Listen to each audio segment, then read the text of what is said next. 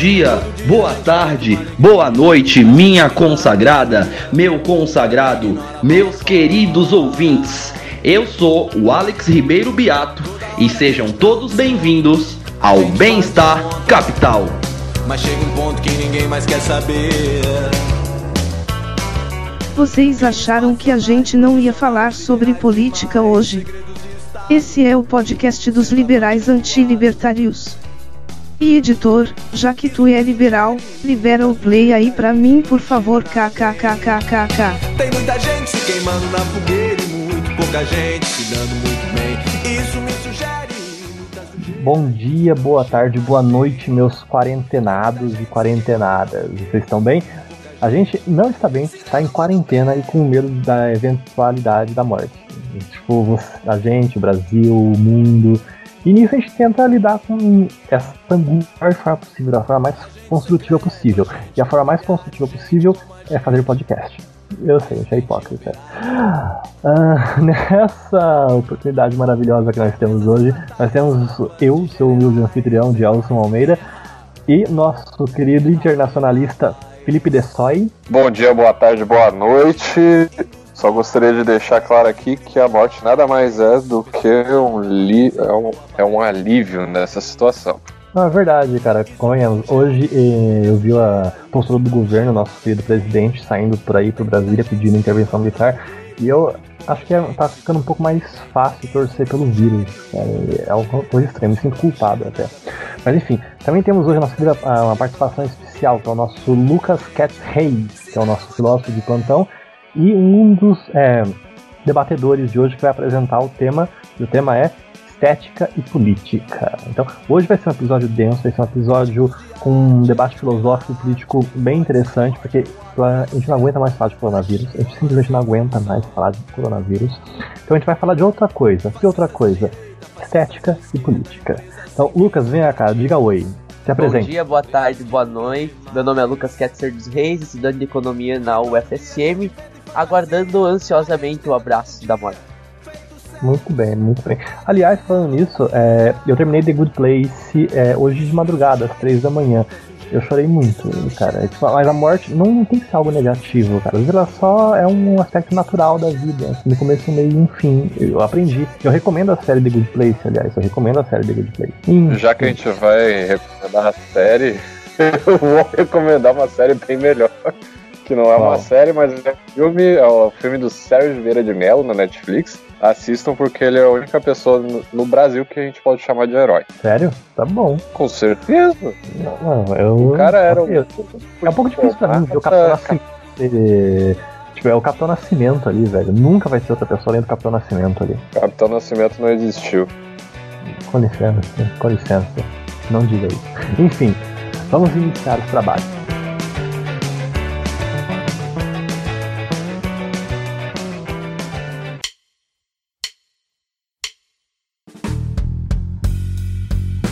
Vem junto com a gente, meu abençoado, pois começa agora a política pública. A questão que eu gostaria de trazer aqui hoje é sobre a aparente queda no liberalismo, que eu acredito que talvez seja questionável, mas eu acho que é consenso que a gente pode ver uma ascensão do totalitarismo e uma queda considerável do liberalismo num sentido popular, né? Eu acho que inclusive vocês fizeram um episódio sobre isso, não fizeram? A gente fez, cara, tipo, quando o liberalismo tava voltando, essa agenda presidencial, a gente fez uma série de campanhas sobre ortodoxia, ideologia liberal e tudo mais. A gente realmente fez. A gente pegou a ascensão e agora a gente tá trabalhando na queda, né? Que é o que você vai estar trazendo agora pra gente. Sim. Então, eu acho interessante que a maioria das pessoas atribuem essa queda a uma série de fatores, como por exemplo a própria ascensão do totalitarismo, mas não consideram os, os outros motivos que podem levar ao liberalismo como ideologia infértil. Que para mim tem dois grandes motivos que tornam o, a ideologia liberal menos palatável para o gosto popular. E esses dois grandes aspectos para mim são a acessibilidade e a estética. Acho importante frisar aqui que eu vou estar usando estética como conjunto de características artísticas e de beleza subjetiva que permite a apreci apreciação e identificação de determinado objeto ou ideia, e acessibilidade como característica daquilo que é fácil de se atingir ou compreender. Então, que torna essas duas características tão importantes para o liberalismo não, não, se tornar palatável para o gosto popular? Uh, eu gostaria de trazer para a base dessa discussão, na verdade, os trabalhos de dois filósofos marxistas. Eu acho que a frase que mais me chamou a atenção quanto à pesquisa desse assunto foi a do Walter Benjamin, que fala em o trabalho da arte na era da reprodução mecânica, que é o fascismo é a introdução na estética da vida política e o comunismo responde politizando a arte. Eu acho que isso fala muito sobre como as ideologias autoritárias trabalham nesse sentido da popularidade, porque, por exemplo, tu nota que tanto o fascismo quanto o comunismo, eles compartilham alguns traços da maneira que eles atuam num sentido de propaganda, né? Como, por exemplo, a gente pode ver que, na mesma medida que os fascistas, por exemplo, têm as grandes paradas militares, o culto ao líder, o stalinismo tem traços muito similares, ou até o comunismo pré-Stalin, como por exemplo o romantismo ou realismo, não estou muito bem lembrado, me corrija se eu estiver errado, uh, socialista, né? E outros inúmeros movimentos artísticos dedicados exclusivamente exaltação da União Soviética. Então, o meio de atuação estético dessas duas, desses dois extremos é incrivelmente similar. E eu acho que outro filósofo marxista que coloca muito bem as razões da arte atuar dessa maneira é o Guy Debord em Sociedade do Espetáculo. Em Sociedade do Espetáculo, o autor coloca que o Guy Debord, ele coloca, né, que a gente vive numa era onde a ideia ela se torna algo superior à realidade. Então, por exemplo, o Guy Debord coloca em Sociedade do Espetáculo que o espetáculo ele é em si uma separação do mundo, mas ao mesmo tempo que ele se separa do mundo, o espetáculo ele continua sendo uma parte dele, mas ainda assim se apresenta como superior. Então essas essas abordagens mais estéticas da política, eles nada mais são do que o espetáculo da esfera política. E é muito interessante a gente ver isso no, por exemplo, se refletindo nas obras desses filósofos marxistas, como por exemplo do próprio Walter Benjamin, que ele coloca a arte dividida em dois grandes períodos. Antes do período que a gente se encontra hoje, do século XXI, e também da modernidade, a gente tem a arte como objeto de culto, certo? E, ou seja, a gente tem a arte com uma função superior à do homem, com uma função final, aquelas atingidas pelo homem. E a superação desse modo traz a arte para uma esfera política. E é aí que a gente encontra esses, essas abordagens mais estéticas para a política, né? principalmente no ramo dessas ideologias autoritárias. E eu acho que a questão principal aqui é por que o liberalismo não apresenta esse comportamento e como a gente pode superar esse comportamento ou se a gente está fadado a se igualar a ele na competição do mercado das ideias.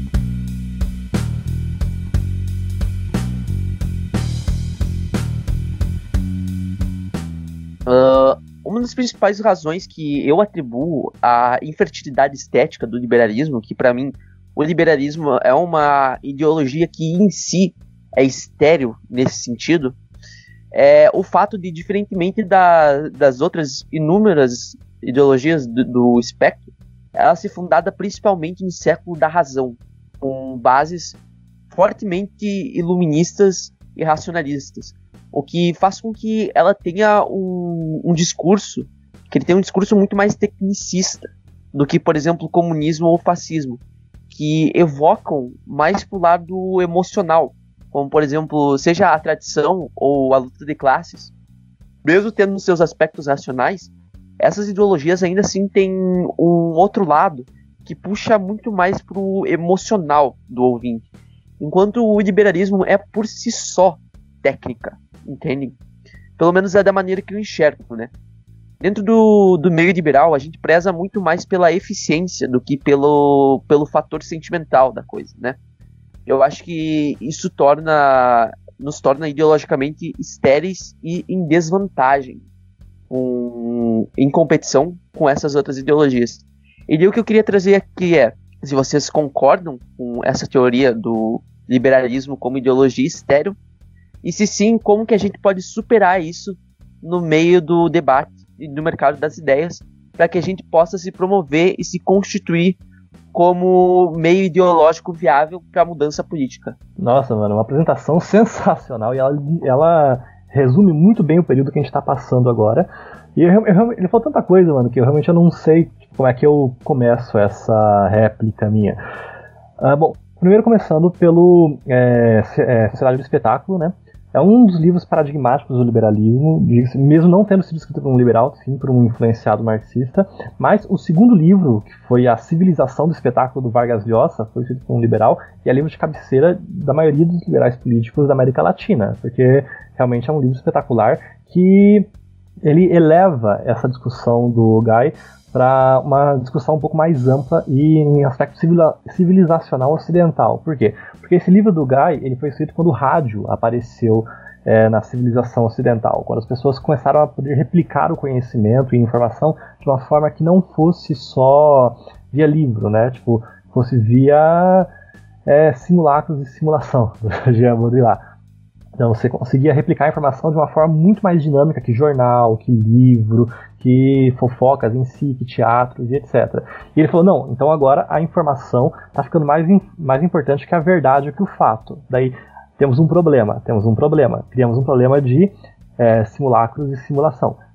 Depois teve o, é, o chileno, né, que é o Vargas Llosa, escreveu A Civilização do Espetáculo. Em que momento? No momento em que a televisão começou a surgir, né, nos anos 70. Daí começou. Não, agora não temos mais um problema só de informação, de difusão de informação. Temos um problema também de mídia. Por quê? Agora temos comerciais, temos publicidade, e eles têm tanto aspecto quanto jornais e quanto notícias e fatos em si. Então agora a gente chegou num período de pós-verdade onde a gente pode literalmente construir uma realidade. E eu falo, temos um problema muito sério a respeito disso.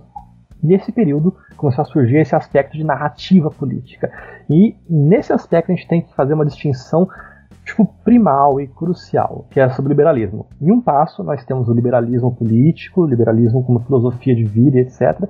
E num outro, nós temos o liberalismo econômico, que pode ser resumido, como eu resumo, como ortodoxia econômica, que é as melhores práticas, práticas baseadas em dados e etc. Hoje nós temos é, dois debates principais: o debate político e o debate econômico. Um debate voltado a valores subjetivos, etc., e um debate relacionado à escassez e como suprir demandas essenciais da sociedade e grupos vulneráveis e grupos de interesse e etc. Então, primeiro que eu não sou muito favorável a resumir essa discussão em um grande debate. Eu acho que a gente tem que entender que existe um debate subjetivo de valores, de perspectiva, de preferências, de uma civilização, de cultura, a gente tem um outro debate sobre quais as melhores práticas de lidar com a escassez. Porque no fim, tudo deriva da escassez. Então, tipo, a gente tem um problema muito sério, porque o debate de escassez ele está invariavelmente vinculado ao debate político, que são as pessoas políticas que têm representatividade e direcionam o debate sobre como lidar com a escassez. São os agentes políticos que distinguem e que direcionam políticas econômicas. Então, eu acho que esse é um problema, tipo, é simbiótico, mas a situação é simbiótica, mas o debate não tem que ser. Essa, essa é a minha primeira perspectiva, minha primeira crítica a essa apresentação. Agora, sobre o liberalismo ser estéreo, eu concordo completamente em alguns aspectos. Por quê? Porque o neoliberalismo ele não é pautado por é, demagogia e populismo e práticas é, de retórica pura. Então, tipo, a gente realmente tem um problema com isso, porque ele tem uma influência racionalista muito forte, ele tem uma influência iluminista muito forte, ele não é pautado por um alto nível de subjetividade, e ele é principalmente democrático. Tipo, é, o liberalismo é um dos, um dos, pilares da democracia moderna. Então a gente realmente a gente tem que é forçado a lidar com a, é, chama? com a difusão de pensamento, com o debate, com o contraditório. Então não é algo tão mono é, unilateral, né, como uh, filosofias, ou então ideias ou valores mais unilaterais, como o socialismo clássico, ou então uh, o corporativismo Mussolini, o corporativismo crasso mesmo. Isso já, eu já acho que dificulta um pouco a difusão de conhecimento, porque, mano, primeiro, as pessoas podem ter a preferência de falar, não, eu não quero te ouvir. E você tem que respeitar essa preferência das pessoas. Não é como se você tivesse um socialismo da vida que fala que tudo é pelo bem maior, tudo que é pelo bem coletivo e social, e isso tudo, tudo é, pode ser imposto, que é um utilitarista crasso, na minha opinião. Mas eu acho que isso já dificulta um pouco o debate. Felipe, o que, que você tem a dizer? Bem, uh, concordo totalmente aí. Bem, eu vou dizer totalmente, mas tem algumas partes aí que eu vou dar uma retocada. Mas sim, de fato, a gente eu diria que eu não, não sei se eu chamaria de estéreo, mas a gente tem sim uma deficiência bem grande em comparação a dos outros lados mais autoritários, porque se a gente levar isso para o passado, levar em consideração, por exemplo, uh, os meios propagandísticos, tanto da União Soviética e dos regimes totalitários, aí sim regimes totalitários, a gente vai ver que tem uma diferença, uma diferença colossal de como funciona uh, essas ideologias. Enquanto, como o Gelson falou antes, o liberalismo acaba se pautando muito na questão de eficiência, o Ketzer também falou isso, e quando a gente fala em eficiência, a gente tem que abrir para o contraditório. E nas, em outras ideologias, assim, no caso, como mais, mais autoritárias, assim, não existem é, essa, essa grande abertura para o contraditório. E quando a gente não tem essa abertura para o contraditório, a gente tem um, um poder de. Eu vou dizer poder de fala, mas não é a palavra que eu gostaria de usar. Mas você tem esse chamariz muito mais forte de uma liderança, abre aspas, mais forte, assim dizendo. Então ela chama mais porque ela não dá, ela não dá aquele, aquele gapzinho, ela não deixa uma brecha para as pessoas sentirem dúvida. Então, quando você sente uma liderança mais forte, você acaba acaba sendo chamado querendo ou não. Você se sente muito mais seguro, você se sente como se alguém tivesse realmente tomado decisões. Só que o problema disso tudo é as pessoas as, as pessoas que estão acima de você estão tomando essa decisão. Isso é uma coisa que o liberalismo vai um pouco contra. Não de uma forma irracional, obviamente, como a gente falou, em defesa da eficiência, mas a partir disso tudo, a gente consegue ver que o regime, uns regimes autoritários conseguem captar muito melhor as pessoas em cima disso. Por quê? Não, eu não gosto, realmente não gosto de dizer que seria uma questão estética, mas a gente pode dizer sim que é estética. Porque quando a gente vê que regime. Uh, vamos, vamos de novo voltar para a questão das propagandas, a gente vai lembrar, se você já viu pelo menos, alguns cartazes da Segunda Guerra Mundial, ou até mesmo do próprio regime nazista ou do regime comunista, todo, todos, até mesmo os Estados Unidos já teve muito isso. Não dizendo que os Estados Unidos fosse autoritário, apesar que ele foi um pouco autoritário durante esse período da Segunda e da Primeira Guerra Mundial. O Mas essa coisa de união.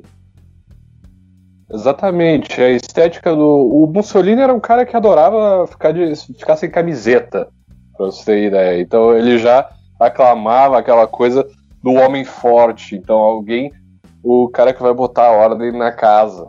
Isso é uma coisa recorrente, ainda mais com.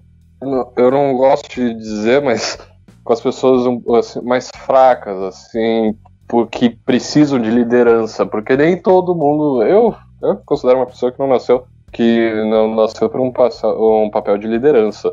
Mas ainda assim, você consegue ver que Mussolini, Hitler, Stalin, todos eles acabavam entregando muito isso, que era esse essa estética do homem forte, do Ubermensch, de dessa pessoa que, que podia te liderar. Isso é uma coisa que volta hoje, se a gente for levar em consideração. O Bolsonaro, querendo ou não, ele acaba trazendo muito dessa ideia do homem forte, porque ele era um militar, e, não, é, e ele tem proposições fortes, ele não fica naquela coisa do sim, mas ah, não, mas a gente tem que olhar por outro lado. Não tem isso. Ele é curto, grosso e ele fala o que vem à mente, e isso apela muito para as pessoas que acabam não ligando muito para isso. Elas querem ser lideradas, elas precisam de um líder. E querendo ou não, o papel de um líder acaba. Não dizendo que o Bolsonaro seja um líder, né? Mas a gente pode discutir depois essa questão de ser líder ou não, mas ele acaba dando esse. Ele tem esse papel, ele tem esse jeito de falar que acaba chamando muitas pessoas. E talvez isso, diferente do liberalismo, que dá essa abertura pro, pro contraditório, a gente acaba não tendo. Não, mas tem que isso não é muito do Bolsonaro também, né? Isso é mais, tipo, da América Latina, se você parar pra pensar. Porque é uma coisa a segunda, o período da Segunda Guerra Mundial, onde a gente teve uma, de, uma série de quedas de democracias, né? Porque nenhum período foi tão nocivo para a democracia quanto o período da Segunda Guerra Mundial, onde a gente teve, tipo, a formulação da União Soviética, a, a queda da formulação soviética, a democracia coreana, que não foi uma democracia, né, foi uma ditadura militar, daí teve os regimes revolucionários da África e tudo mais. Na América Latina, na América Latina também, a gente teve ditaduras A e B, a gente teve colapsos econômicos constantes, calotes, Brasil incluído nesse nos anos 70, 80 e 90, e depois no, no começo dos anos 2000. Mas, voltando, tipo, a cultura do messianismo, né, que é uma coisa que a gente, acho que a gente chama aqui, o Mangabeira Unger tem uns livros sobre isso também, que é algo bem irônico, diga-se, já que ele apoia o Ciro Gomes, que é um legítimo, é, legítimo messias político, ou se propõe a ser. Isso é uma forma muito constante na América Latina. Não sei se é por causa da nossa precariedade institucional, se bem que eu não acho que seja porque a Europa agora também tem um messias A e B, tipo a Itália a Hungria e a, leste europeu que o diga, mas de toda forma, a gente sempre se propõe a ideia de líder forte ou de é, bem educado. A gente tem vários exemplos na história política brasileira, como o Collor na redemocratização, como o Lula depois, né, que agora o Lula ele também é idêntico ao Bolsonaro em alguns aspectos de messianismo. O Bolsonaro tenta ser a imagem de líder forte, o Lula tenta ter a imagem de pai dos pobres e monopólio da virtude. Então, só muda um pouco o roteiro, só muda um pouco a retórica. Mas é uma coisa que está realmente impregnada no nosso modelo político. Por quê? Eu acho que isso é mais uma questão da nossa forma como fazer política. Tipo, hoje nós temos radicais. Não é um problema ter radicais políticos, diga-se. Eu acho que realmente é saudável para democracia. O Bolsonaro ele foi um exemplo de radical político no legislativo do Rio, de Janeiro por 28 anos, né? Ele realmente se mostrou apto no que ele faz, que é basicamente ser um radical e não propor absolutamente nada. Daí a gente tem o Boulos também, que é um exemplo de radicalismo, a gente tem o PSOL, que é um partido radical, que é um excelente sindicalista de funcionário público. Então, particularmente, eu não desprezo esses partidos, eu acho que esses partidos fazem bem porque eles é, delimitam bem um limite político, um limite de atuação dentro do espectro de representatividade.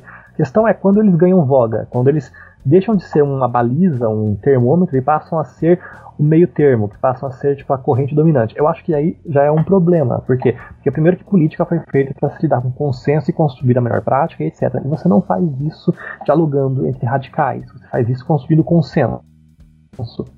Não existe radicalismo, não existe consenso no radicalismo, porque o radicalismo se pauta por fundamentalismo, radicalismo, etc. E tudo é é, tipo, enraizado até a raiz, né? É fundamentado até a raiz. Eles trabalham com valor puro, eles não trabalham exatamente com aspectos de sessão e legitimidade, porque eles se veem como a única forma legítima. Então, particularmente, eu acho que a partir do momento que você pega um radical e fala você agora é a corrente dominante, você tem um problema de democracia. A questão é, isso tem uns benefícios. Quais benefícios? A retórica, Uh, o aspecto simbólico também de monopólio da virtude, ou então de monopólio da força, de líder forte. Isso é algo que moderados não têm. Tipo, é muito fácil ser um político radical, é muito fácil ter uma retórica radical. Você tem um estigma, você tem uma virtude, você, você fundamenta as suas razões, seus objetivos e suas propostas em virtude, você não precisa racionalizar suas propostas políticas. E, mesmo gente, você não precisa racionalizar suas propostas, né? Você pode simplesmente pautar em bem maior, bem coletivo, bem social.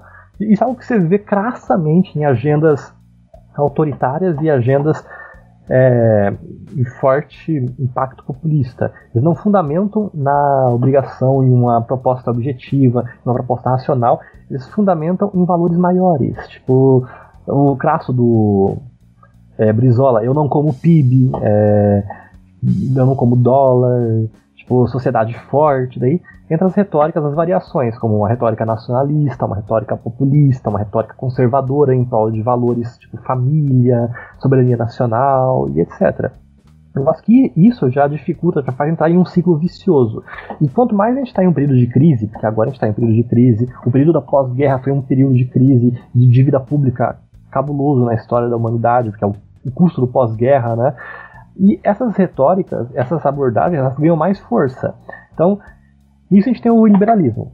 Voltando a falar do liberalismo, né? Liberalismo é uma proposta um pouco mais racional, ele é pautado pelo viés iluminista, pelo viés racional e etc. E ele se afasta um pouco disso, e mais importante, ele tem um contraditório na sua raiz. Tipo, liberalismo é uma vertente ideológica liber, é, democrática por natureza, contraditória por natureza. Ele permite, ele reconhece o contraditório, ele reconhece o direito do outro de se opor. Agora, isso você não vai ver em vertentes menos democráticas. E tipo, essa discussão, esse modelo de construção de ideia, de valor político, você não vê em modelos menos democráticos. E eu acho que essa é uma das raízes da queda do liberalismo nesse momento. Só corrigindo um pouco, mas não tanto, a parte do Gelson falando que durante a Guerra Fria a gente teve um período o que seria de uma distensão ao as democracias, na verdade, não foi bem assim. Mas apesar que Gelson tá certo na questão da, da América Latina ter sim sofrido uma onda muito forte de autoritarismo. O, a, a, a, a teoria democrática, a teoria, desculpa, a teoria democrática não, as ondas democráticas, elas aconteceram pelo menos um, em três vezes. A primeira onda democrática, mais ou menos, surgiu em. Isso aí é Huntington, caso alguém queira procurar depois. A primeira onda democrática, ela surge mais ou menos em 1850 e desde então a gente vai avançando já uh, depois da Segunda Guerra Mundial uh, com uh, com o início da Primeira da Segunda Guerra Mundial a gente teve o, exata, o exato oposto a gente teve ondas autoritárias na segunda onda democrática, então, pós Segunda Guerra Mundial, e aí sim, com o fim dos total, o fim, entre aspas, dos totalitarismos, a gente teve uma segunda onda democrática que perdurou pelo menos até 70. E aí sim, aí o Gelson está completamente certo, a gente teve uma, um retrocesso, uma onda autoritária, e a, a gente teve uma onda autoritária muito mais forte dentro da América Latina. A gente teve a Operação Condor, a gente teve Pinochet, a gente teve o, o Strauss, o, a gente teve o nosso, o nosso próprio. Uh, aí o pessoal vai ficar meio bravo, né? Mas a gente teve a nossa ditadura militar, caso, você queira chamar assim ou não, o problema é seu. E a partir disso, depois uh, de mil, 1980, 1990, daí a gente volta com a democracia e até agora a gente não viu mais ou menos uma nova onda.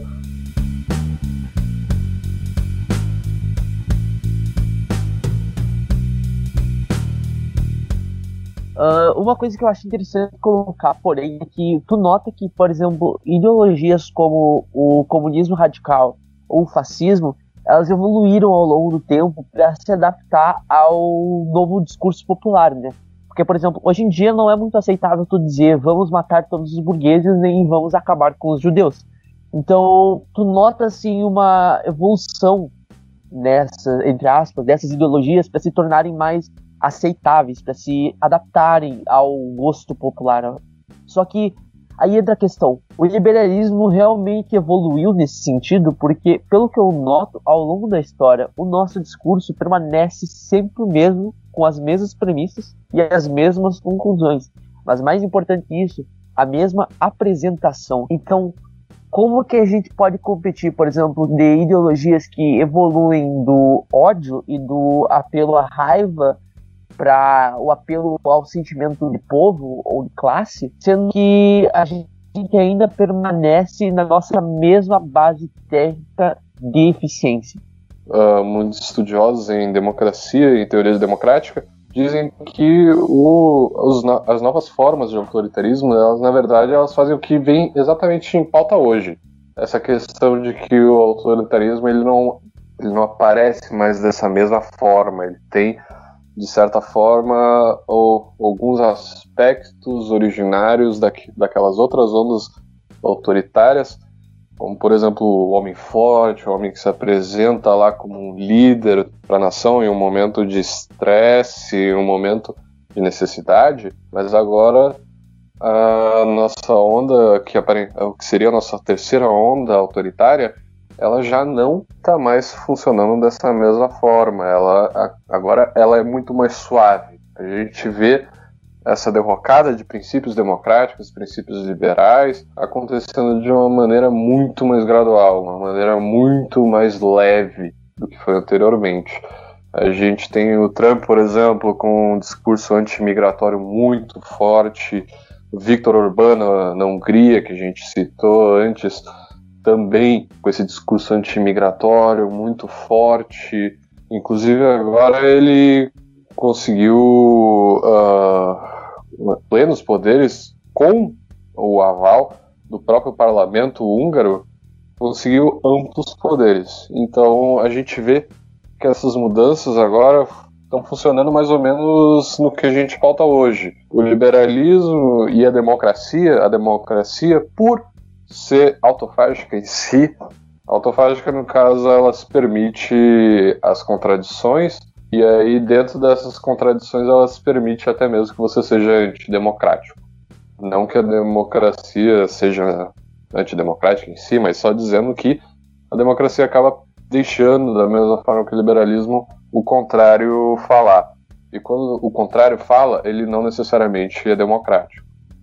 Uh, da mesma forma como eu falei antes, uh, eu discordo então fortemente do meu colega aqui na verdade, a gente teve sim um avanço, a gente não permaneceu da mesma forma. Tanto é que, que a, a, a gente tem prova empírica de que a democracia, a democracia junto ao liberalismo trouxe não só avanços junto consigo depois da primeira e segunda onda para exatamente conseguir lutar contra essas outras formas de autoritarismo, todas essas formas, totalitarismo, autoritarismo em si, tirania e aí por diante, a gente aprendeu com as anteriores experiências autoritárias que a gente teve, só que a questão é, como eu falei antes, hoje a gente está em face de um novo tipo de autoritarismo.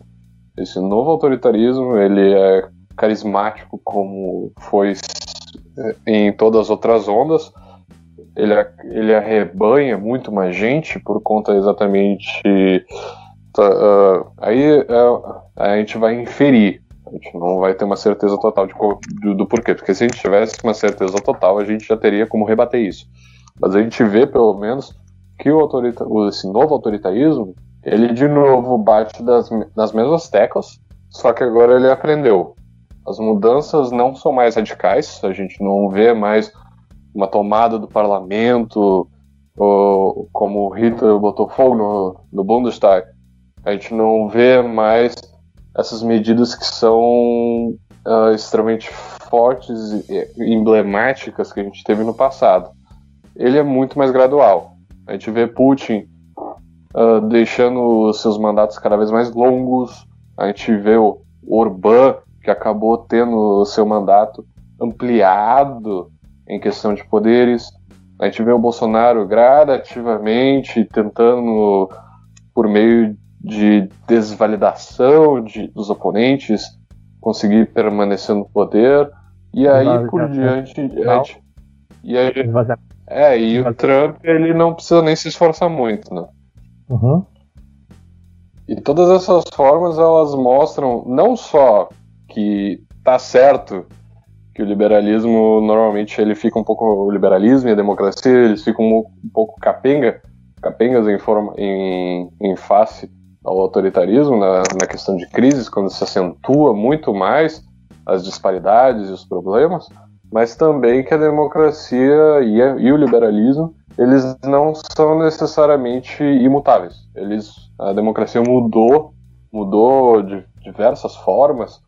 A questão da ampliação do voto, desde a primeira onda da democracia, mulheres puderam voltar, votar, depois os negros puderam votar, e to, tudo isso foram avanços liberais e democráticos que permitiram. Então, eu sinceramente nego que eu nego e não gostaria de aceitar que a gente permanece imutável. Não, e um ponto também que tipo, acho que é interessante lembrar que os valores liberais, então as práticas liberais, elas também começaram a ter avanços significantes desde tipo, da época iluminista, etc. A capacidade de acesso, os direitos civis melhoraram drasticamente, drasticamente. Liberdades individuais, uh, direito de petição, onde você pode ingressar institucionalmente.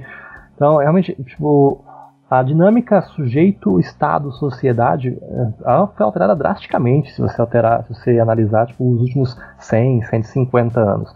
Hoje, o aspecto de liberdade civil, um ser humano tem acesso à legitimidade ou representatividade de uma forma muito, mas muito mais eficiente do que ele tinha 150 anos atrás. A questão é que isso não tem um impacto valorativo tão grande quanto, porque isso vira senso comum, isso vira direito de todos, e tipo, não é a mesma coisa quando você vem uma retórica revanchista, ou então uma retórica mais beligerante, quando você fala, não, eu quero que ele perca o direito dele. Uma coisa é falar, não, todos nós temos o direito à educação, saúde e representatividade política. Outra coisa é você falar, não, eu não quero que o presidiário tenha direitos políticos. Porque essa é a nossa situação hoje. Hoje crianças têm direito à, à representatividade política, a uma tutela especial via é, o Estatuto da Criança e do Adolescente, mas presos têm direitos políticos suspensos. Daí você tem um cenário de precariedade é, em penitenciárias e tem um cenário de abandono na educação municipal. A questão é, um tem direito de postular uma reforma e o outro não tem direito de postular uma reforma. Então, esse é um aspecto de é, um apelo retórico, na verdade. Você tem acesso a civil, um acesso é, civilizatório ou institucional? Você tem. Mas também tem um apelo para que outras pessoas percam esse direito. E normalmente esse apelo vence por pura questão de retórica e populismo.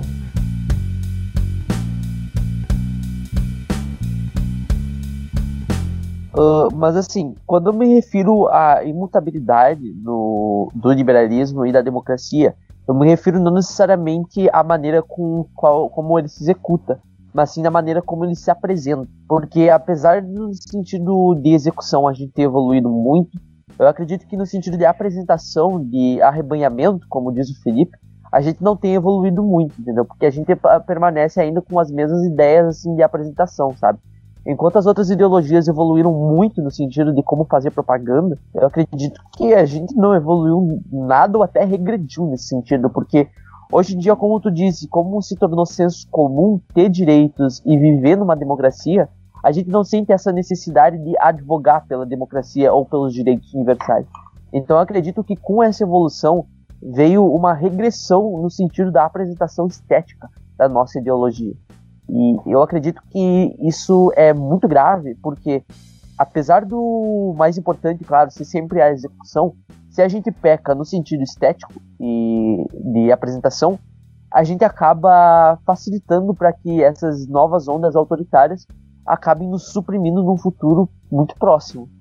Cara, isso é a mais pura verdade. Isso é um problema crasso no Brasil. Mas por que eu acho que isso é um problema no Brasil? Porque a gente é uma democracia jovem ainda. Se para pensar, nossa democracia não tem nem 30 anos.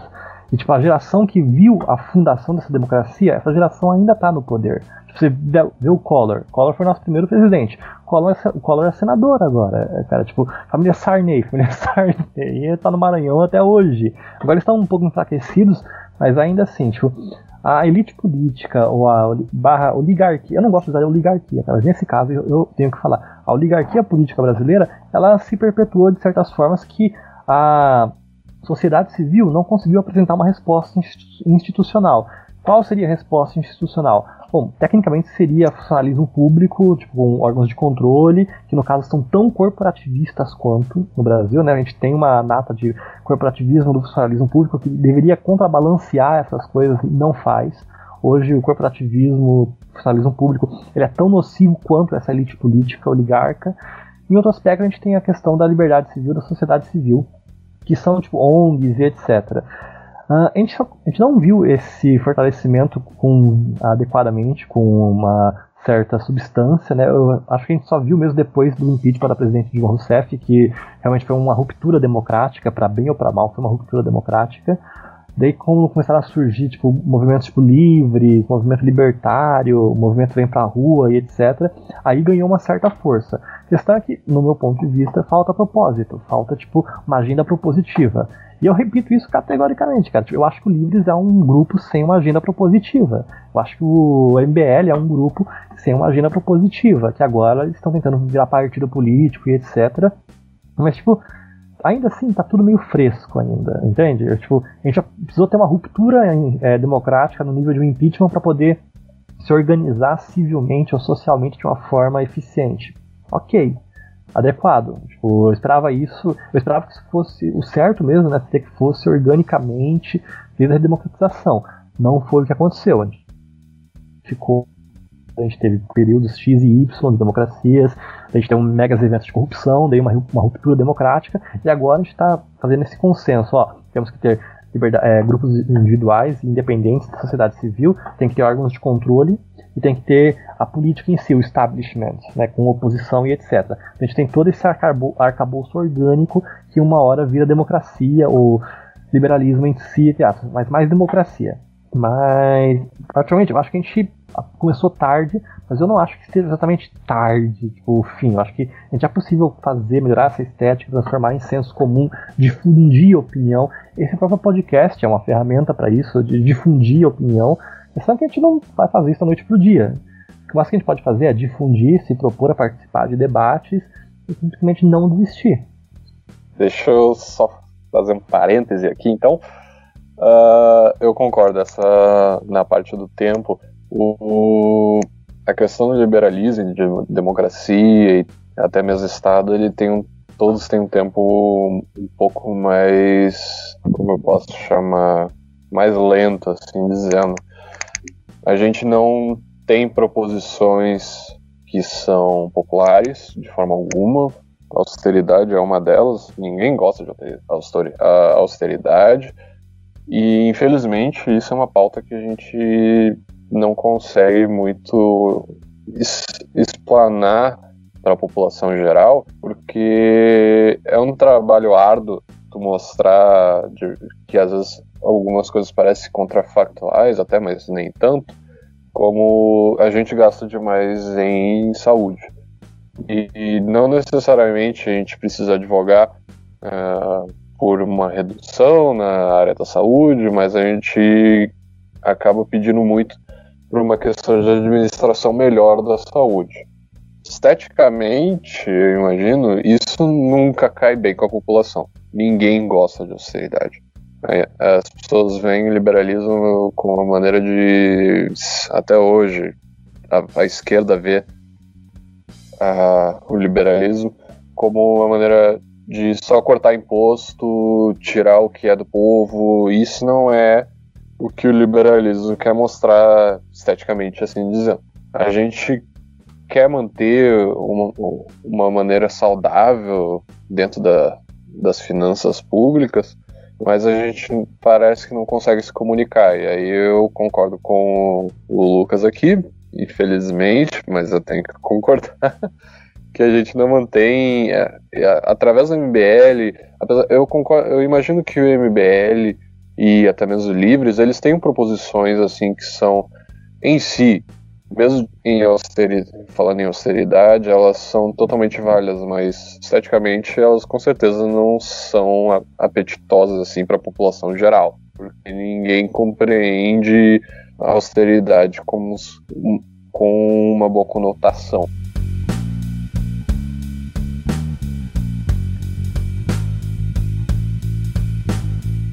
Quando tu fala, por exemplo, que esse podcast, por exemplo, seria uma, uma ferramenta para divulgar as nossas ideias, né, expor no mercado das ideias, é, eu penso muito mais na população no geral, sabe, no grosso da população, porque a gente não consegue atingir a população mais pobre da mesma maneira que a esquerda ou a extrema direita atinge, porque para eles, com os discursos populistas de os empresários estão tentando acabar contigo ou de que os comunistas estão tentando fazer uma revolução, é muito mais fácil para eles atingir o grosso da população, a população que não tem o acesso à educação mais avançada, uma educação de qualidade, ou a outros meios de informação que não a televisão e o jornal impresso, do que nós, por exemplo, que nós que não temos acessos ao grandes, aos grandes meios, né? Porque a gente ainda está muito reduzido ao nosso, a, no, internet, aos nossos meios na internet, onde a gente já tem uma certa homogeneidade intelectual, onde geralmente os nossos ouvintes são pessoas que já pensam igual a nós, e dificilmente são pessoas que vão ser confrontadas com um ideário diferente.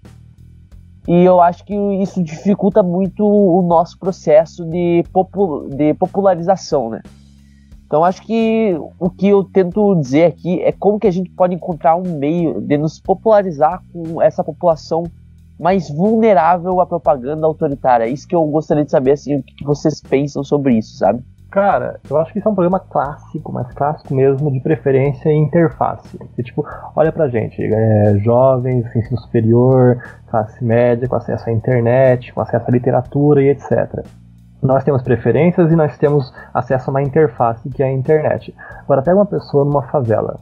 Essa pessoa não sabe o que ela vai comer no dia seguinte e ela não tem acesso a uma rede de computadores, ela não tem acesso à literatura, ela não tem acesso à infraestrutura urbana. Então, tipo, ele vem, ele vem uma pessoa, um político, um grupo e fala, ó, a gente vai te dar comida, a gente vai te dar um apoio institucional, ou então uma perspectiva, uma expectativa de apoio institucional se você votar, se você e toda a sua família votar em X. Então, é, tipo, você não espera que uma pessoa que não sabe o que vai comer semana que vem, que ela se preocupe com a democracia, que ela se preocupe com, é, é, como chama, é, reciprocidade, ou então é, com a uma dinâmica democrática institucional em si. Ela se preocupa com o que é mais emergencial, com o que é mais caro para ela naquele momento. E se alguém falar, ó, se a gente te der comida, você vota naquele indivíduo X, ela vai votar. E ela vai votar pro resto da vida, ela vai criar expectativas pelo resto da vida e ela vai virar um adepto fiel. Foi o que aconteceu com o Lula, foi o que aconteceu com o Bolsonaro e é o que vai acontecer pro resto da civilização humana, cara. Por quê? Porque pessoas em situação de vulnerabilidade são mais é, é, cooptáveis por aspectos mais, por uma retórica mais valorativa. Pessoas é, em situação de vulnerabilidade, elas se preocupam mais com, a, com, elementos mais crassos, com elementos mais valoráveis de uma forma mais crua. É por isso que o fundamentalismo ele tem tanto. Fundamentalismo, seja de esquerda ou seja de direita, ele tem tanto aspecto, ele tem tanta eficiência em pessoas em situação de vulnerabilidade, porque ele lida com pessoas que vivem, é, lida com. ele trata de aspectos fundamentais que, com pessoas que precisam de aspectos fundamentais. Elas não têm acesso a coisas básicas como infraestrutura de banheiro. E vem uma pessoa e fala, ó, eu sou o presidente, eu sou pai dos pobres, eu tenho o monopólio da virtude e eu vou instalar um banheiro no seu bairro. É óbvio que eles vão votar nele pro resto da vida. E foi assim com o Lula. O Lula deu universidade para todos, o Lula deu Bolsa Família, o Lula é, gasto público emergencial, PAC, infraestrutura, caminhão para caminhoneiros, etc. Tipo, ele realmente apresentou essas pessoas necessitadas um grande pacote de benefícios e etc. E com isso ele ganhou um secto um secto cabuloso. Daí vem o Bolsonaro e vem toda essa essa população é, tipo, insatisfeita com revanchismo, com é, aspectos é, como, como chama? com uma necessidade de retribuição por causa de grandes esquemas de corrupção, por, por conta da incompetência do governo Dilma, etc elas vêm e falam, não, ok, agora temos o Bolsonaro aqui, é um líder forte, um líder autoritário, ele responde aos meus interesses de segurança e de fundamentalismo moral, e eles voltam nele pro resto da vida também. Então a gente não tem um espaço para moderados. Moderados eles não estão nesse nível, eles são um voto nulo, eles são tipo radicais de extremo, extremo centro, etc. Agora, grupos emergenciais, grupos vulneráveis, estão sempre nessa situação de responder ao melhor estímulo, então ao estímulo que melhor se encaixe nas necessidades deles. Bem, uh, já que a gente está falando bastante sobre autoritarismo, e a gente até falou dessa questão de tipo inimizar uma, a contraparte, vale a pena citar aqui outro autor, infelizmente autor nazista, né, o Schmidt. O Schmidt ele exatamente ele deu as ba deu bases para o nazismo e a, a obra dele acaba não se restringindo somente ao nazismo. A gente pode levar isso muito para outras muitas partes em questão de como se lidar em política geral. No caso, eles perguntam, eles perguntam o que é política e o que é contra a política, e dentro desse pensamento a gente tem exatamente essa parte do, da contraparte. A contraparte, então, seria o inimigo. E quando a gente tem o um inimigo, a gente acaba se unindo de uma maneira mais concisa. E a gente vê isso voltando muitas vezes. Aí de novo a gente vai ter que. A gente vai. Eu vou citar, por exemplo, a questão imigratória com Trump, Orbán.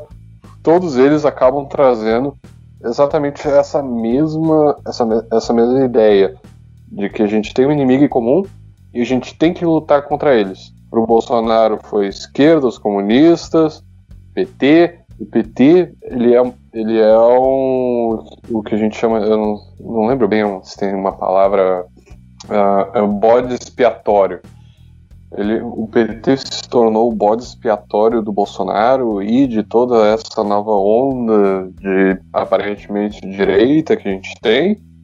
E ela, e ela continua até agora. Tanto é que a gente vê infindáveis memes por aí. E o PT? E isso não para, isso não para por aí. O Trump tem os liberais, mas ele acaba batendo muito mais na questão da mídia. E todos eles têm essa coisa em comum, que acaba unindo muito a base eleitoral deles, exatamente. E, e é uma e acaba voltando para ser uma questão de estética também, porque ele acaba se pintando ali, de novo, como a gente falou, o líder forte, mas não só o líder forte. Ele não é simplesmente uma pessoa carismática que consegue fazer as coisas que ele propõe. São, ele é um líder forte que tem um inimigo. Então é, fica esteticamente mais claro para a pessoa que eu tô indo com essa pessoa exatamente para contrapor uma parte. E essa parte é minha inimiga. Acaba sendo muito mais fácil de lidar com uma coisa que você consegue, que é que é mais palpável e quando é palpável, você se identifica muito melhor, você entende o que que tá o, o que que você tá contra. Sendo ela corrupção e aí você acaba acusando todo mundo de ser corrupto, você ignora qualquer dado, não sei de qualquer forma e você vai vai simplesmente acatar que você tem que combater o inimigo. E aí a gente volta de novo para a questão da estética. Esteticamente é muito mais palatável que você compreenda que você tem a pessoa que está à frente, e não só a pessoa que está à frente, mas vocês têm um inimigo em comum. O inimigo dos nazistas eram os judeus, o inimigo do fascismo era praticamente todo mundo, até mesmo os nazistas, depois de, uma certa, de um certo período. E a União Soviética era toda a classe burguesa e continua sendo, inclusive até hoje, a pauta do, da nossa esquerda. Pois é, o ponto que eu queria levantar aqui é que eu consigo enxergar uma possibilidade que, através do uso de determinadas ferramentas retóricas, seja realmente possível tornar o liberalismo uma ideologia mais popular, sabe? Faz, usado mesmo das mesmas ferramentas retóricas que os autoritários usam para tornar o liberalismo mais palatável para a população. Mas eu acho que a questão que entra aqui é: seria ético ou moral fazer isso, dado eu, a, eu acho, as implicações Eu acho que é exatamente disso? esse o problema. Eu acho que esse é exatamente o problema que eu falei antes. No caso, como no autoritarismo a gente tem uma facilidade de mostrar quem é o inimigo, Dentro do liberalismo é muito mais difícil, porque na verdade não existe essa retórica de inimigo. A gente tem a aceitação da contraparte, a gente aceita, a gente abraça a contraparte porque a gente aceita o contraditório. Pode ser por uma questão técnica, eu não sei, mas enfim, prossiga. Desculpa ter te interrompido, Lucas. É, não, capaz, não tem problema. Mas a questão que é basicamente isso que eu queria levantar, né? Que eu consigo enxergar um meio de tornar o, o liberalismo uma ideologia populista através de certas ferramentas retóricas. Por exemplo, a gente pode enxergar isso muito no Partido Novo, que às vezes fala, por exemplo, por exemplo, nas propagandas da, das eleições presidenciais do Amoedo, que ele falava sobre como ele não ia morar no Palácio Presidencial.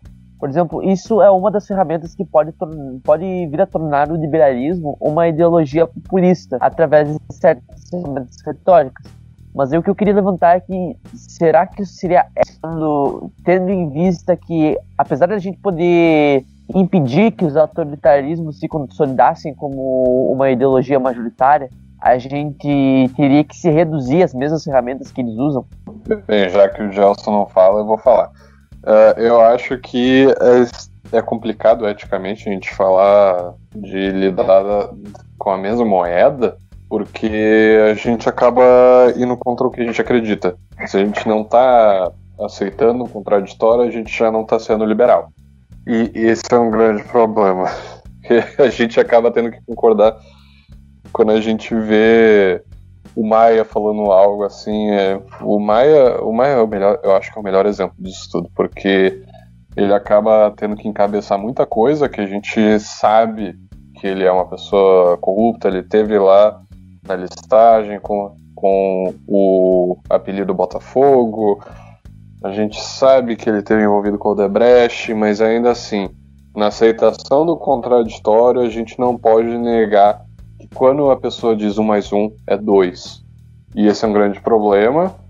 Uh, eu diria somente estético, porque lógico não existe nenhum problema, mas o povo não nem sempre vê logicamente. Tampouco as, as, os outros segmentos políticos.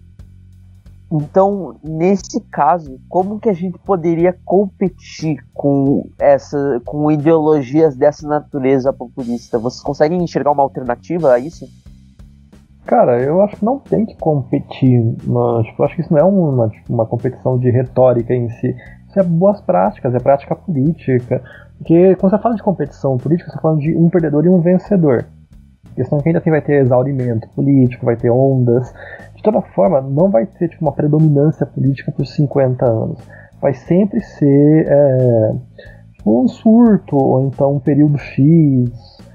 É, não vai ser algo tipo, predominante. Você não tem um governo eterno, você nunca teve um governo eterno na história do mundo. Cara, tipo, você teve no máximo tipo, civilizações Y e Z. A questão é, você consegue enraizar os princípios civilizacionais ou princípios culturais de forma que a próxima geração ou que a próxima o próximo conjunto de instituições eles tenham esses valores agregados na sua gênese também, eu acho que esse seria um ponto principal, porque tecnicamente é para isso que serve uma constituição, para você enraizar valores e que esses valores é, sirvam de diretrizes para a sociedade, diretrizes culturais, diretrizes valorativas, Y e Z. Uh, agora, quando você fala tipo, de discussão, isso não é um concurso de popularidade, cara. Isso é mais uma questão de ética e de institucionalismo. Quem vai ser melhor institucionalizado? Quem consegue ser melhor institucionalizado? Você pega tipo, o, o modo socialista. O modo socialista tem um, valores próprios também, valores sociais, valores coletivos, e que não durou 20, 30 anos. Então, quando foi aplicado, gerou surtos de pobreza, fomes endêmicas. Da mesma forma, você tem os valores de extrema-direita tipo, valores morais, valores absolutos de autoridade, de ordem, de segurança. A questão é, também gerou corporativismo, gerou corrupção, gerou é, violação crassa a direitos humanos, e no fim chegou a um fim. então, você fala, não, eu, tipo, eu não acho que seja uma competição de retórica, de falar, não, temos que, temos que fazer proselitismo, temos que fazer uma cooptação. Não, cara, ó, tem que ser uma, como você organiza isso de uma forma que perdure, porque isso não é um valor subjetivo, isso é uma questão também é um valor subjetivo, mas é mais uma questão institucional ou de infraestrutura. Você fala assim, não, vamos organizar uma sociedade, uma civilização de forma que isso perdure por, sei lá, 200, 500 anos. Precisa ser uma ideologia política? Não. Pode ser uma ordem, pode ser tipo uma determinante, pode ser um aspecto normativo. Você só não precisa acreditar nisso, ela só tem que seguir de, tipo, de forma neutra, de forma positiva, de forma negativa, de forma coercitiva em alguns aspectos, né? Ela tem que seguir. Então você fala, como é que eu vou enraizar isso de uma forma que cause o menor número de externalidades negativas possíveis? Você fala, não, vou fazer pela via legal, vou fazer pela via institucional. Mas a questão é que o aspecto público, né, a popularidade tipo, adesão popular, ela também é um aspecto institucional, também é tipo um aspecto da democracia que fala. Daí você tem que levar em consideração. Mas eu não acho que tenha que ser tão considerado assim.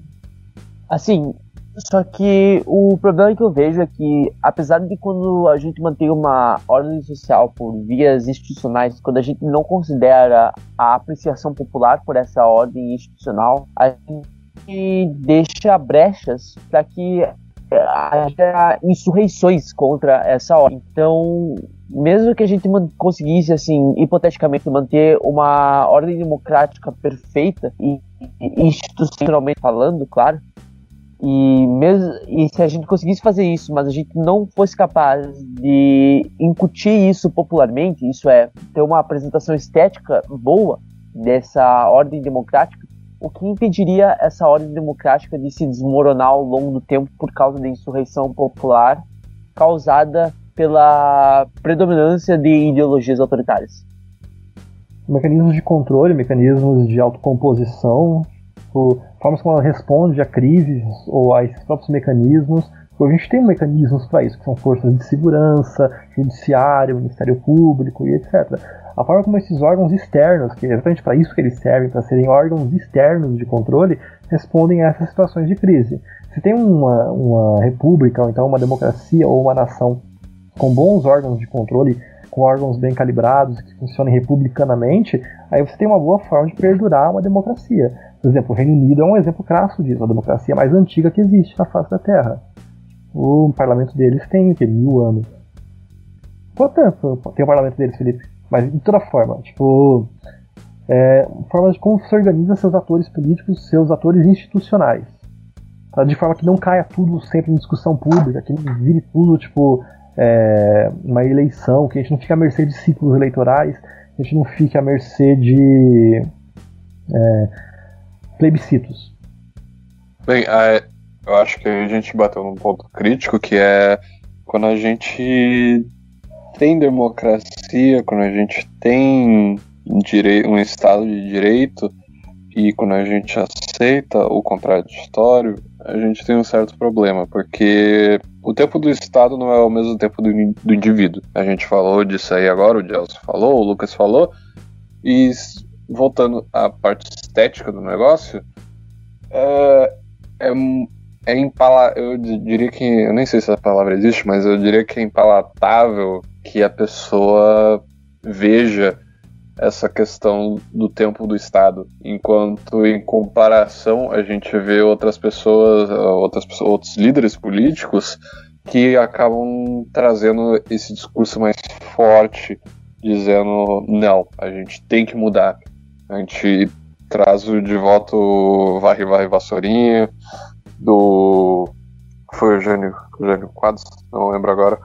Mas enfim, esse discurso de imediatismo apela muito mais, porque o tempo, como eu disse, o tempo do indivíduo não é o tempo do Estado. O tempo do Estado, para suas mudanças, para a sua balança e contrapeso, em respostas institucionais, a maneira de legislar, ela é por si só muito, muito mais lenta do que a gente vive normalmente.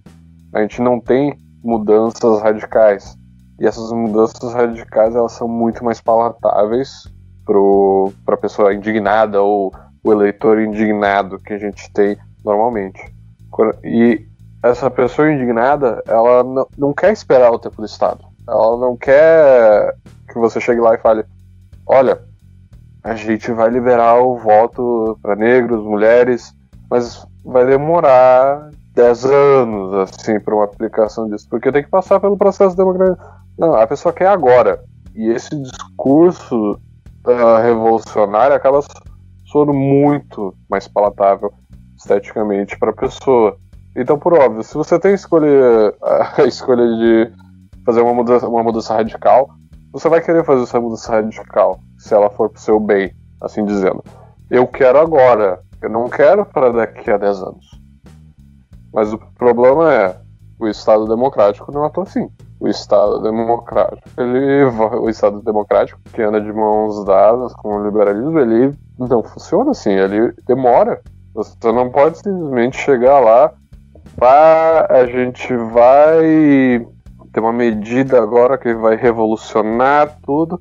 E agora tá feito aqui, tá entregue. Bolsonaro entregou aqui, tá feito. É palavra dada, é palavra, palavra dita, palavra dada. É muito mais palatável que você tenha uma mudança radical do que você, você ir lá na frente das pessoas e dizer: sim, a gente vai mudar isso em uma questão de cinco anos. Não, realmente não funciona esteticamente. Então vocês acreditam que seria mais importante a institucionalização do liberalismo e dos valores democráticos do que a apresentação estética deles? Eu não acho. Cara. Assim, não. Você pode dizer que, assim, institucionalização acaba andando de mão dada com, com a questão de estética, eu acho. Porque é difícil você institucionalizar organicamente algo assim sem que você tenha uma parte estética junto a ela. Então, se não é palatável, dificilmente vai ser institucionalizável. É um ponto o processo legislativo que valida, ok, ok, mas um ponto é tipo, de grau de aplicação, de grau de sustentabilidade, eu acredito que sim. Eu acredito que sim. Eu acho que muita coisa, muito esforço é despendido no debate público. Sendo que o debate público não é a melhor forma de você discutir uma ideia ou de você aplicar uma ideia. É mais para outros aspectos, como marketing ou difusão, proselitismo, etc. Ah, um debate eficiente ele é feito por vias institucionais, como um processo legislativo, um processo judicial, uma eleição, um debate político. Tipo, acho que esse debate público, como é feito, ele não tem um aspecto tão. É importante, eu concordo que é importante. A gente está fazendo isso agora, na verdade, né? Tipo, é realmente importante. Ninguém aqui está perdendo tempo. Mas não é tão importante assim também. É, eu, eu sinceramente discordo, porque ainda mais a parte de ir de cima para baixo, quando deveria ir de baixo para cima. Porque democracia, querendo ou não, é isso. Se você elege alguém, você está elegendo alguém com as suas ideias. E se você não elege alguém com, a, com valores democráticos, você não está necessariamente é, demonstrando aquilo que exatamente a democracia propõe apesar que ela permite isso. Então, culturalmente, no Brasil, a questão democrática, eu, e aí eu vou dizer de uma maneira geral agora, ela é fraca. A gente não vê da mesma forma as pessoas terem um orgulho do voto. Elas se orgulham na maneira, conforme o tempo em que aparece a pessoa correta para elas, não o voto por si o voto por si, para as pessoas, não, não, não é algo que elas apreciam. Elas apreciam a pessoa em quem elas votam mais, né? Isso é a minha opinião, né? Mais do que a questão de eu posso votar. Aqui, uh, aqui no meu tempo na Europa, eu, eu tive essa conversa uh, com várias pessoas. E eu, eu vejo essa diferença cultural, democrática, ao extremo, porque as pessoas, eu conversando com uma, uma amiga da Eslováquia, é, eu conversei com ela sobre a questão do voto e ela não abria mão de jeito nenhum no voto. Isso por si só qualquer brasileiro pode concordar. Mas a questão é, ela acabou falando muito mais sobre o porquê do voto mais do que o por quem votaria. Isso é uma coisa que acaba fazendo falta no debate político, eleitoral que a gente tem no Brasil. A gente não, eu não vejo normalmente as pessoas dizendo ah, eu gosto do meu direito do voto porque o meu direito do voto muda isso. O direito do voto das pessoas soa muito mais como uma questão de ou uma hora ela é ineficiente, a democracia não muda nada, ou eu quero votar em X pessoa porque X pessoa realmente é a melhor de todas e ela vai acabar com a corrupção. Pois é, o problema é que eu enxergo nessa questão de priorizar a institucionalização ao invés da apresentação estética é justamente essa coisa de da mudança vir de cima para baixo, né? Eu acho que sem essa mudança cultural na base popular, a gente não consegue mudar as percepções do povo da democracia em si. E com isso, a gente não consegue constituir líderes melhores para o futuro da nossa democracia, né?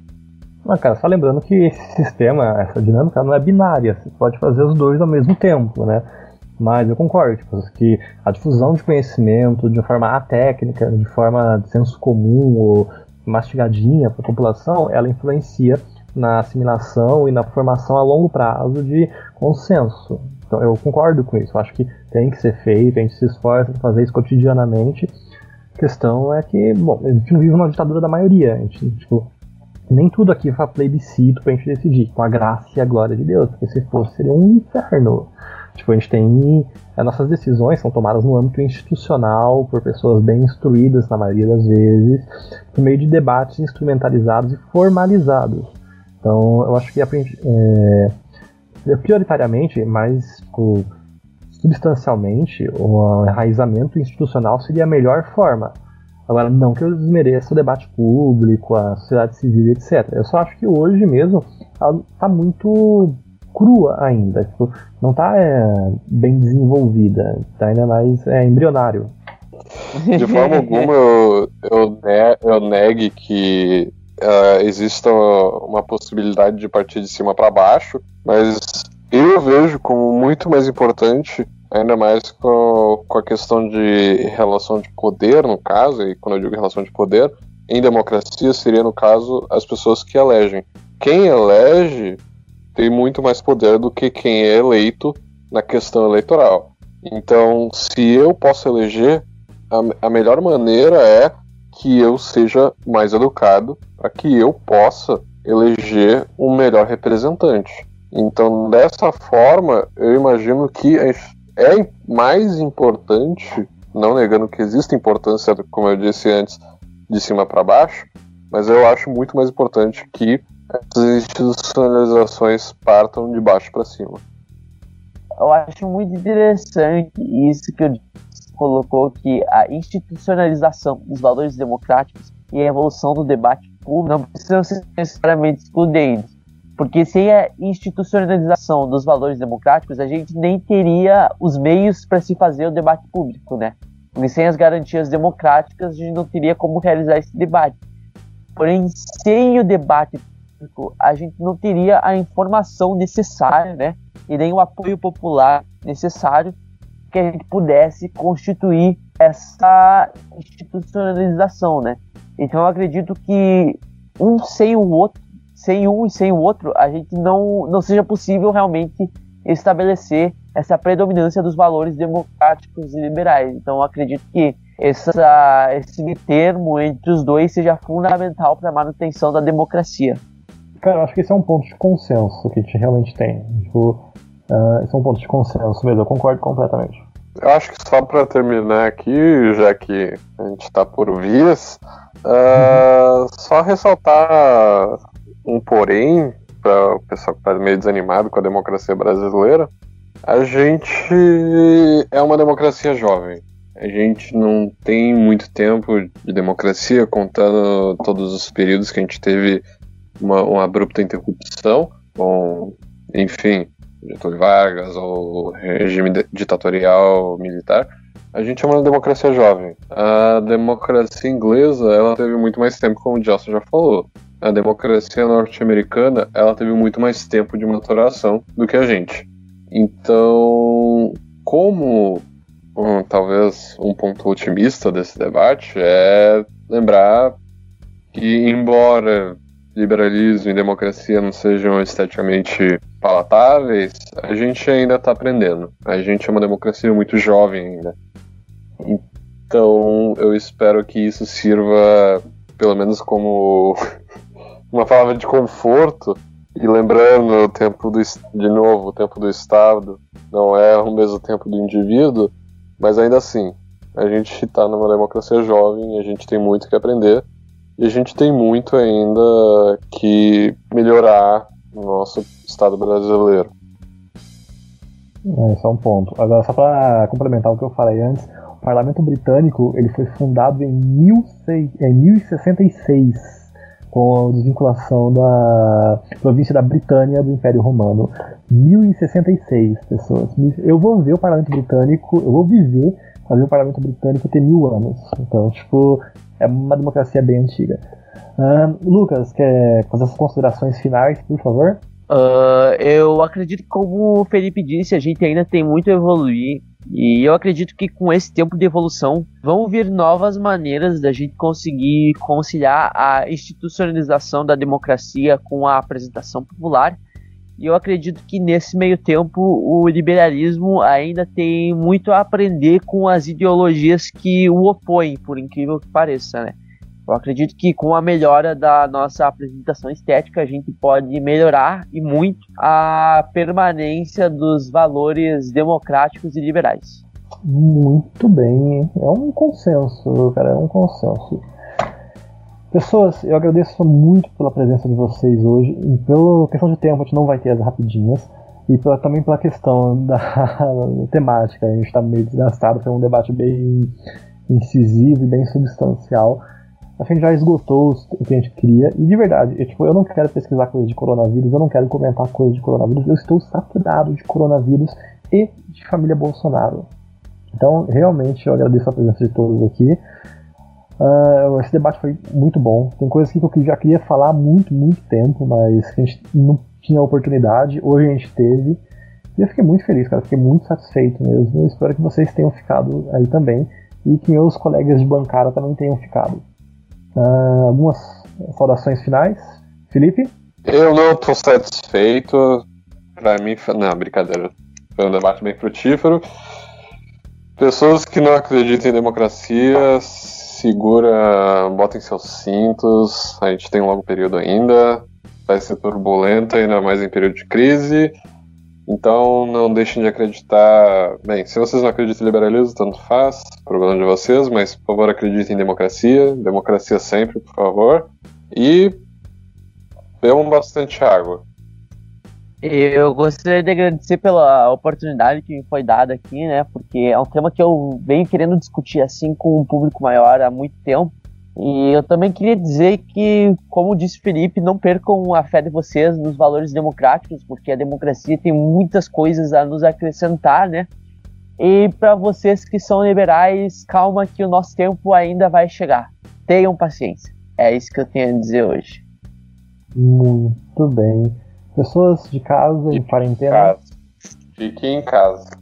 Fiquem em casa, por favor. Fiquem em casa, não surtem, não briguem com coleguinha, não peçam divórcio, não batam nos filhos. Façam faxina, façam limpezas, tipo, limpem o guarda-roupa, ouçam podcasts, leiam livros.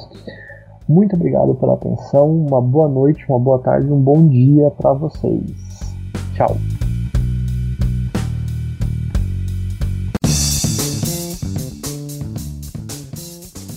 A fim de melhorar a qualidade do nosso podcast, investir em publicidade e pagar o agregador para manter o áudio disponível 24 horas por dia para todos vocês, queridos ouvintes. Nós, do Bem-Estar Capital, temos um financiamento coletivo, sendo possível doação a partir de um real.